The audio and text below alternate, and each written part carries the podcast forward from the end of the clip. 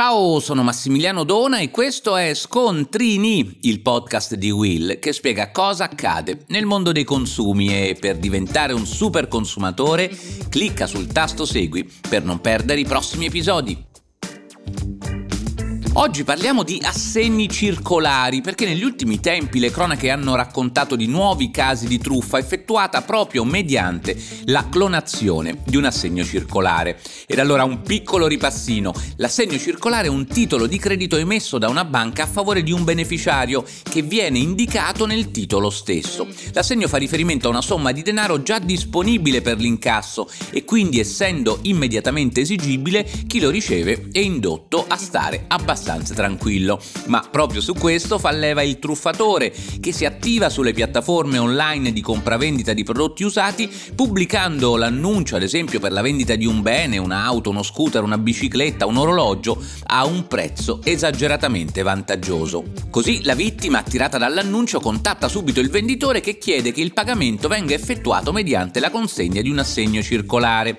L'acquirente allora si reca presso la propria banca, chiede l'emissione di un assegno circolare non trasferibile pari all'importo pattuito. Tuttavia qualche giorno prima dello scambio il venditore truffatore contatta l'acquirente sostenendo di aver ricevuto altre offerte. Dunque se il compratore è realmente interessato per dimostrarlo dovrà inviargli la prova di aver già fatto emettere l'assegno circolare ed è proprio qui che scatta la truffa. Il venditore chiede l'invio di una foto dell'assegno, magari tramite i social o usando WhatsApp, il tutto a conferma della serietà dell'intenzione di acquisto. L'acquirente in assoluta buona fede invia la foto, sicuro che non potrà correre alcun rischio dato che l'assegno circolare resta nelle sue mani, ma si sbaglia. Il giorno dell'appuntamento il venditore infatti non si presenta, telefono staccato insomma diventa irreperibile e qualche giorno dopo l'amara sorpresa, l'assegno è stato clonato, cioè ne è stata fatta una copia e già portato all'incasso dal truffatore presso un'altra banca. Lo stesso schema può realizzarsi a parti invertite, la vittima è il soggetto che decide di vendere un bene, pubblica l'annuncio online, viene contattato da un potenziale acquirente che propone di effettuare effettuare il pagamento con un assegno circolare.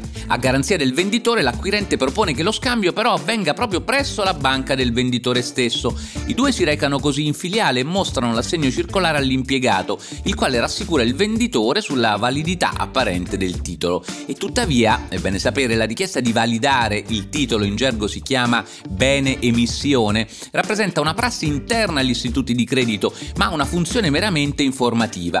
Nei casi più complessi invece il truffatore si offre di chiamare il direttore della banca emittente, ma la chiamata viene deviata da un complice che, fingendosi un operatore dell'istituto, conferma l'emissione dell'assegno. La vittima quindi consegna il bene oggetto della vendita, versa sul proprio conto corrente l'assegno circolare per scoprire qualche giorno dopo, inutile dirlo, che era contraffatto. Insomma, meglio stare in guardia ricordare che se si riceve un assegno circolare in pagamento è sempre opportuno effettuare una verifica formale del titolo con la banca che ha emesso l'assegno. Se invece invece si richiede l'emissione di un assegno circolare per concludere una trattativa, è fondamentale non inviare mai a nessuno l'assegno, neppure tramite smartphone o email e tantomeno tramite WhatsApp. La tua controparte potrebbe infatti utilizzarla per costruire un clone dell'assegno da incassare al posto dell'originale. Nel caso ti venisse chiesto di inoltrare un'immagine dell'assegno per dare la prova che questo è stato emesso, il mio consiglio è di fotocopiarlo, oscurare con un pennarello il numero di serie e il QR code, il venditore avrà ugualmente la prova della tua intenzione di concludere l'affare, ma non avrà gli elementi per riprodurre l'assegno clone. E voi lo sapevate?